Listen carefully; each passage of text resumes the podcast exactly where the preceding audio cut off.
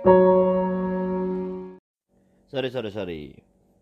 Ah, udah lama ya nggak bikin eh, episode baru. Jadi baru sempet ya karena gue punya kegiatan urgent kemarin beberapa hari. Kurang lebih sekitar eh, semingguan gue punya eh, acara khusus. Jadi gue di episode ini bakal sedikit meng- bukan sedikit ya sebaiknya mm, berusaha mentiadakan kata-kata kasar gitu ya eh, buat di episode ini. Karena eh, yang gue singgung dan akan gue kritik hari ini adalah pemerintah. It's definitely pemerintah. Sedih gue gila ya. Oh kan belum apa-apa udah gila-gila aja kan. Gimana nih? Bingung gue caranya untuk tidak menyinggung gimana. Kayak susah gitu. Ingin memberikan kritik tajam dan keras dan kasar pun nggak apa-apa gitu maksud gue gue tuh heran dengan kata-kata kayak eh, kita harus memberikan kritik dengan sopan dan santun. Gila. Nah kan gila lagi. Gila ini nggak tahu nih sopan apa apa santun atau enggak nih. Kalau kebangetan gimana untuk menggantikan sebuah kata misalkan gue ngatain eh tolol. Nah itu apa yang harus gue ganti kata itu dengan apa gitu loh. Gue ganti harus pakai kata-kata apa gitu loh dengan menggantikan tolol gitu. Nggak ngerti gue gue tuh bingung. Maksudnya beberapa ini agak susah. Gue tuh pengen apa ya? Jujur gitu dari dalam lubuk hati seorang rakyat kecil. Ya mungkin pasti jangan jangan jangan dijawab nih ya omongan-omongan gue kayak lu tuh gak kecil nar. Eh, masih ada yang lebih susah dari lo I know I know tapi ya kalau lu ngerasa sengsara ya pasti akan di bawah terus maksud gue ya gue tidak punya power apa-apa untuk pemerintahan ini. Dan eh, gue gue personally agak tidak merasa cocok dengan menteri kesehatan yang sekarang.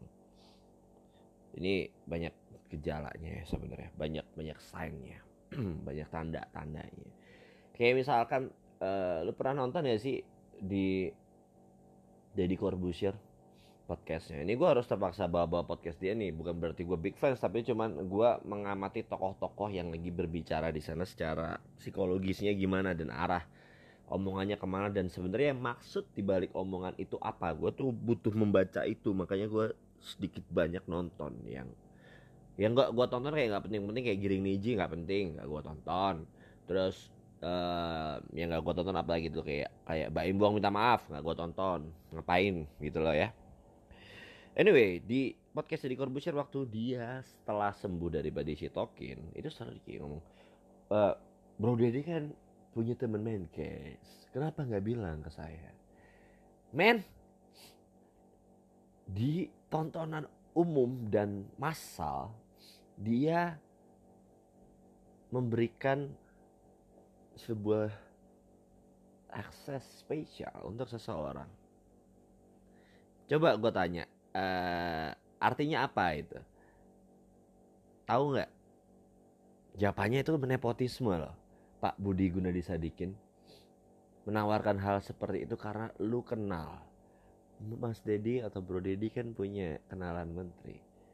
Bisa lah hubungin saya ntar saya bisa bantu carikan dokter.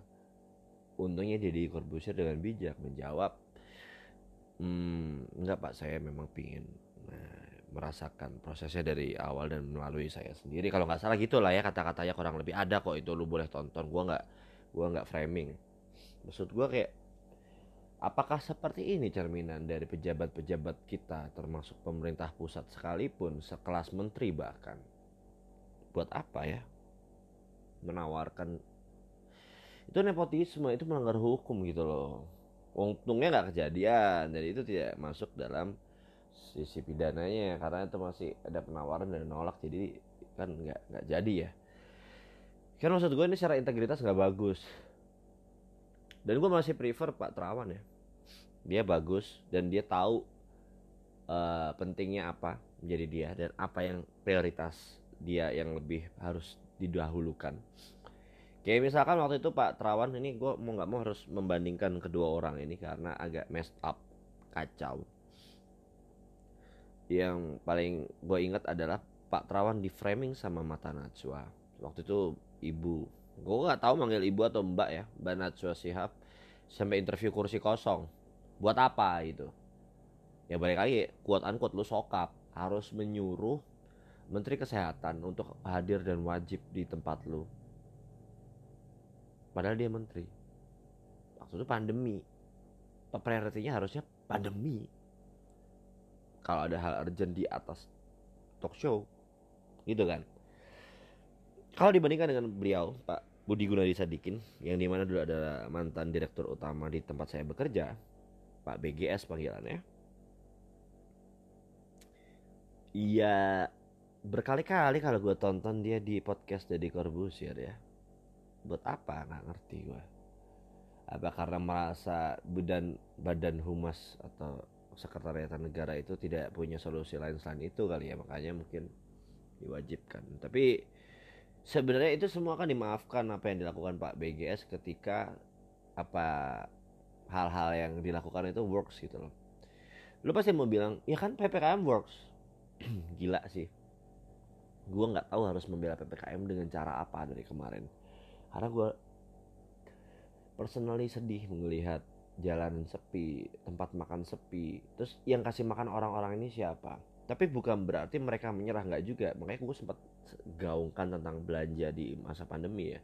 Sebaiknya lo pilih prefer yang uh, ada promonya, jangan yang enggak karena mereka sudah berusaha push margin mereka supaya dapat customer lebih banyak. Itu kan uh, effort. Ya itu harusnya yang disadari gitu loh ya. Ppkm nggak berhasil juga. Kalau dibilang kan gue sekali lagi tidak merasa confident tidak merasa terlalu percaya dengan uh, bisa dibilang data yang sekarang kita punya ya, sebagai data pandemi yang ada di berita-berita itu loh. Sekarang udah turun uh, 100 atau 1000 gitu ya kasus aktifnya. Agak aneh kalau menurut gue sih data-data itu dan maksud gue Pak Terawan itu inisiasi vaksin Nusantara loh. Dan itu bagus. Dan gue nggak ngerti apa yang berusaha difikirkan netizen. Kayak dulu menghina-hina Terawan bilang lambat inilah itulah. Semua deal tuh lagi ongoing terkait vaksin. Kita harus didahulukan segala macam. That's why reason kalau menurut data yang gua nggak tahu kebenarannya sekali lagi tapi itu kan uh, harusnya bisa dipertanggungjawabkan mengingat um, data itu di share sama pemerintah sendiri melalui uh, banyak platform. Ya turun gitu ya. Mulai minus kasus aktifnya dan udah di bawah 20 ribu sekarang 17 ribu something kalau nggak salah. Yang makanya bisa mulai beraktivitas hampir seperti semua bioskop sudah 70% bahkan dan itu bisa menggeliatkan di bisnis perfilman sendiri. Tapi kita harus ingat gitu loh. Kemarin-kemarin meskipun sekarang kita udah menuju pulih ada yang terluka PPKM tuh melukai. Melukai orang dalam segi mental finansial. Ya gimana nih cara recover ini. Jangan cuman udah buka dan udah gitu. Nggak nggak nggak gitu. Itu pelan pelan pulihnya. Ya ya nggak ngerti gitu loh. Dan kita sudah hampir melewati kurang lebih dua tahun dan hampir dua tahun. Nggak nyampe ya. Belum sih. Ntar Februari itu dua tahun. Februari uh, Februari 2022 dua tahun dan ya dua tahun itu upside downnya cukup volatile terjal. Dan signifikan naik turunnya. Kadang kita happy dan drop banget. Kayak ini loh grafik bitcoin ngerti gak sih? Dan kayak detak jantung emang benar-benar kayak adrenaline rush. Tapi bedanya adrenaline rushnya kalau roller coaster itu detik hitungannya atau dua menit maksimal kalau ini dua tahun. Itu jadi harusnya banyak yang bunuh diri dong pastinya. Tapi ini ntar lah itu gue bahas akhir deh gue takut nyinggung. Ada yang berusaha ditutupi dari kinerja Kementerian Kesehatan. Ini gue harus bisa akuin ya. Gue nggak ngerti kenapa gue merasa ada data yang salah di situ. Either itu vaksin ataupun either hmm, apa ya kasus aktif tapi ini terbuktinya nanti ketika ketika uh, sudah mendekati nol tuh kita tuh kan dari kemarin tuh kayak cepat turun 2000 1000 tiba-tiba jadi 200 hmm, something's wrong. Anyway something's wrong. Kok bisa ya? Dan pertanyaannya apakah nanti kalau sudah nol ada yang Loh, aku kan positif kok gak dihitung gitu loh. Gue menunggu itu karena data itu quote unquote not so real at all. Jadi bahkan tidak terrecord juga ada dan pemerintah pun pasti mengamini omongan gue ini. Dan ada yang tidak terrecord di luar sana dan Pak Pak Budi ini yang harusnya tugasnya gitu. Dan setahu gue sudah mulai diper uh, lebar semua aksesnya dileluasakan gitu. Which is ya itu yang sudah berusaha gue bilang dari kemarin. Ngapain ada PSBB ngapain ada PPKM kayak di mana? Swedia. Itu nggak ada. Mereka lockdown lockdown sama sekali dari awal gitu loh. Sekarang ya nggak tahu lihat aja. Suffer. Eh, negaranya utangnya banyak banget men. Gimana nih bayarnya? Harus quote unquote ada aset negara yang harus dijual. Sorry to say. Harus ada aset negara yang harus dijual. Apakah kita akan kayak Jepang? Sepertinya iya dengan cara seperti tapi sayangnya kita tidak semaju Jepang. Ini agak bahaya dari mana sisi gue bilang harus ada aset negara yang dijual? Aset negara itu bukan berarti kepemilikannya milik pemerintah nggak nggak melulu kayak gitu. Contoh startup itu adalah contoh aset negara yang dijual maksudnya aset bangsa di mana data uh, transaksi segala macam akhirnya direcord sama mereka dan mereka punya hak atas itu. Ada beberapa startup tapi gue nggak bisa bilang detailnya apa ya Iya, maksud gue banyak kebijakan-kebijakan lucu PSBB, PPKM yang sampai level 1, level orang kok suka ya dengan singkatan-singkatan gitu ya. Dan apa yang dikerjakan Menteri Kementerian Kesehatan gue tuh penasaran. Dan akhir-akhir ini gue sangat meragukan omongan ini. Apa yang terjadi? Apa yang mereka pikirkan? Apa yang ada di kepala mereka? Wahai asisten negara ah, ngomongnya apa ya? ASN ya. Uh, aparatur bukan asisten sorry. Aparatur uh, S-nya apa negara ya nah, kan. Sipil negara ya aparatur sipil negara. Apa ya? ASN itu PNS lah ini nama barunya sekarang. Uh, uh, intinya saya tahu dan gua ngerti para bapak ibu aparatur sipil negara di Kementerian Kesehatan terutama jajaran eselon 1 yang intinya bos-bosnya ya lah kalian tidur tenang makan enak digaji tetap. Apa kebijakan kalian itu mempengaruhi loh orang-orang ini udah gila ya. Li. kebijakan masker double itu lucu juga gitu kayak. Gini loh gak ngerti gue masker double ini apa sih ini nih gue agak mulai bahas detail ya. masker double ini kebijakan macam apa? Ayo kita pakai masker double. Ini apa gitu loh uh, alasannya? Maksudnya uh, apa ya? Alasannya bikin kebijakan ini tuh apa? Masker double biar kita nggak bisa napas itu apa gimana? Lo tahu kan kalau masker double itu uh, semakin bikin ngap gitu loh. Katanya sih untuk memberikan keseimbangan filtrasi tinggi sama kemampuan bernafas secara adekuat dan optimal. Dari sisi apa?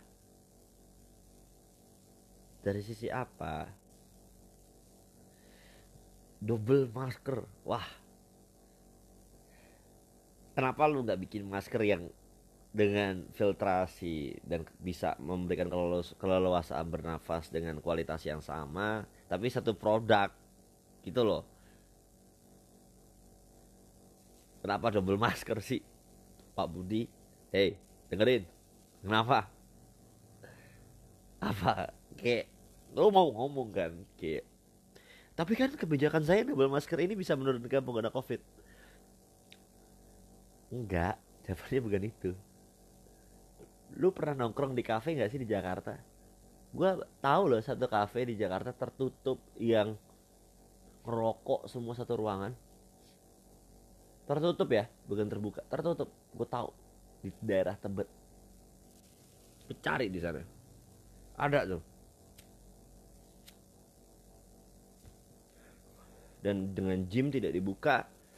Tapi yang seperti itu lo buka. Dan akhirnya meskipun sekarang sudah dibuka gue tahu nih pemerintah akan selalu ngomong kayak better late than never.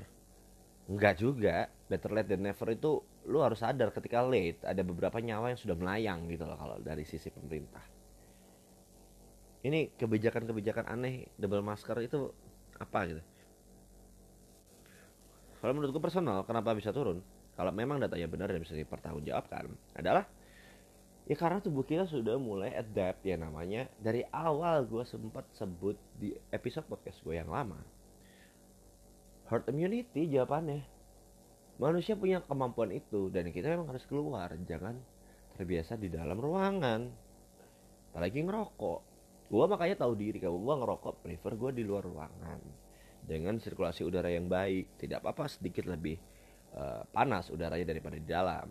Tapi at least gua masih punya kualitas kesehatan yang cukup cukup baik ya. Lebih baik daripada gua memilih di dalam uh, ruangan maksudnya yang indoor tapi ngerokok. Gue tahu resiko tuh pentingnya critical thinking tanpa harus pemerintah memberikan penyuluhan tuh itu gitu dan apa ya kita bahkan lupa kinerja Pak Terawan tuh bagus dan kita kayak Pak Budi semua yang dapat kreditnya. Politik jawabannya dan itu udah pasti. Apa pertimbangan seorang banker lulusan teknik uh, fisika teknik fisika apa fisika murni TB lupa gua. Kalau ke tambang waktu inalum make sense. Kalau ke bank pun make sense hitung hitungannya bagus kesehatan. Apa? Apa gitu loh. Yang jadinya cuma tanda tangan yang dia nggak tahu. Sorry to say. Lu pasti kayak mau ngasih saya ada kok di luar sana negara yang menteri kesehatannya bukan dari kalangan medis atau dokter. Ya terus kenapa? Biarin aja negara itu yang kayak gitu. Ini salah loh Tolong kembalikan Pak Terawan lah. Apalagi barusan ada uh, sebuah aturan ini keluarkan baru yang gue agak miris untuk melihatnya. Jadi diwajibkan untuk penerbangan pesawat dimulai dari penerbangan pesawat lagi. Perjalanan menggunakan pesawat atau penerbangan per 24 Oktober 2021 untuk minimal vaksin satu kali dan menyertakan tes PCR buat teman-teman gue pasti sudah hafal. Gue sudah menyuarakan ini dari kurang lebih dua bulan yang lalu PCR harus 100 ribu. Gradual memang karena agak kupingnya ketutup. Gue nggak tahu ada mafia yang diberesin atau gimana terkait PCR ini gue nggak tahu. Tapi gue nggak mau tahu karena pemerintah memang digaji untuk membenahi ini. Pikirin solusinya karena rakyat tidak mampu bayar itu. Bayangkan tiket pesawat minimal 500 ribuan bisa ke bawah memang 490 atau 480 something ribu ditambah harus dengan PCR yang quote unquote harganya kurang lebih 500 ribuan juga juga sorry. Itu kalau di total satu kali jalan satu juta an di mana kalau pulang pergi dia harus menanggung cost sebesar kurang lebih 2 juta something. Bayangin. Yang harusnya bisa satu juta something jadi 2 juta something gua kasih solusi deh. Ngehe ini ya. Uh, kan ngomongnya jadi gitu gue supaya lebih gampang. Tolong peraturan tuh jangan tajamnya ke bawah gitu loh Pak Budi Gunadi. Tajamnya juga ke maskapai. Kalau memang mau kayak gitu tolong dibanding semuanya. Lu harus punya deal. Nih kalau lu nggak bisa ngedealin gue bantuin temuin antara maskapai dengan yang uh, lab-lab yang bisa tes PCR supaya apa supaya bisa dapat harga lebih murah daripada dia yang jalan sendiri ke sana. Jadi untuk apa tujuannya? Untuk bisa masuk ke sini. Elemennya sini. Elemen tiket. Motong margin pesawat? Iya lah ya. Maskapai mau comeback nggak? Ya memang harus dipotong dulu marginnya. Dan memang ini adalah new normal. Harus paham margin nggak bisa gede-gede. Karena habis suffer kemarin. Gitu loh. Lu pasti mau ngomong kayak ah lu ngomong doang. Lu bisa nggak kayak gitu kalau gue duduk di sana gue bisa pastikan bisa. Karena gini semua masalah itu kan ada rootnya ya. Misalkan kenapa PCR harganya 500 ribu? Oh iya karena ada tes lab sekian. Oh ya ada kita harus bayar lembaga uh, lisensi sekian. Ada tuh pasti tuh sertifikasi segala macam yang emang harus setor tuh. Gratisin nggak usah uh, lembaga-lembaga sertifikasi yang resmi lab-lab tertunjuk PCR tuh ya kan nggak boleh kan semua orang bikin PCR PCR sendiri. Pasti ada izinnya kan. Ya gue nggak tahu kalau nggak ada ya. Ya gue nggak tahu. Cuma maksud gue sebenarnya bisa disimplifikasi murah-murahin beberapa elemen itu bisa. Kalau perlu memang lu males ribet pemerintah subsidi untuk khusus perjalanan penerbangan. Yang lain mah tetap normal gitu loh. Lalu apa? Melalui maskapai? Ada kan booking tiketnya. Booking referensinya ada reference code-nya ada jangan pura-pura budek gitu loh. Lu ngerti kok ada dan bukan pura-pura budek bahkan lu bahkan jangan pura-pura bodoh. Lu tahu itu bisa possible. Jangan fokus peduli lindungi mulu lah udahlah peduli lindungi gue nggak terlalu mempermasalahkan data kita yang bocor. Udahlah gue tahu gue nggak expect banyak dari pemerintah masalah keamanan data segala macam. Gue sangat amat tahu pemerintah kita tuh tidak se-expert itu menangani hal-hal seperti ini. Bocor ya ya gimana salah udah gitu aja lo harus akuin pemerintah dan ini untuk menutup ini ya yang terakhir gue sangat tidak setuju ada sebuah pemberitaan yang menurut gue sangat-sangat fatal yang ini yang gue bisa bilang kemenangan ada di tangan Pak Terawan. Kenapa? Waktu beberapa waktu yang lalu kurang lebih dua tahun yang lalu Pak Terawan dianggap sebagai menteri yang cengengesan katanya. Katanya dia suka sembrono mengingat dia selalu ngomong Indonesia itu orangnya kuat kita itu tidak perlu terlalu khawatir. Tujuannya juga gue tahu tujuannya supaya kita nggak panik dan ketika panik itu menurunkan imunitas dan kepanik bisa menyebabkan chaos juga dan berimpact sama aspek yang lain bisa jadi ekonomi segala macam. Ini gue agak nggak ada jokes kali ya. Dan entah kenapa di beberapa kurang lebih dua minggu terakhir seminggu belakangan mungkin banyak berita dari kalau nggak salah juga dari Kemenkes deh timnya. Dia ngomong Glo Indonesia bersiap menghadapi gelombang tiga pandemi. Gila. Gila.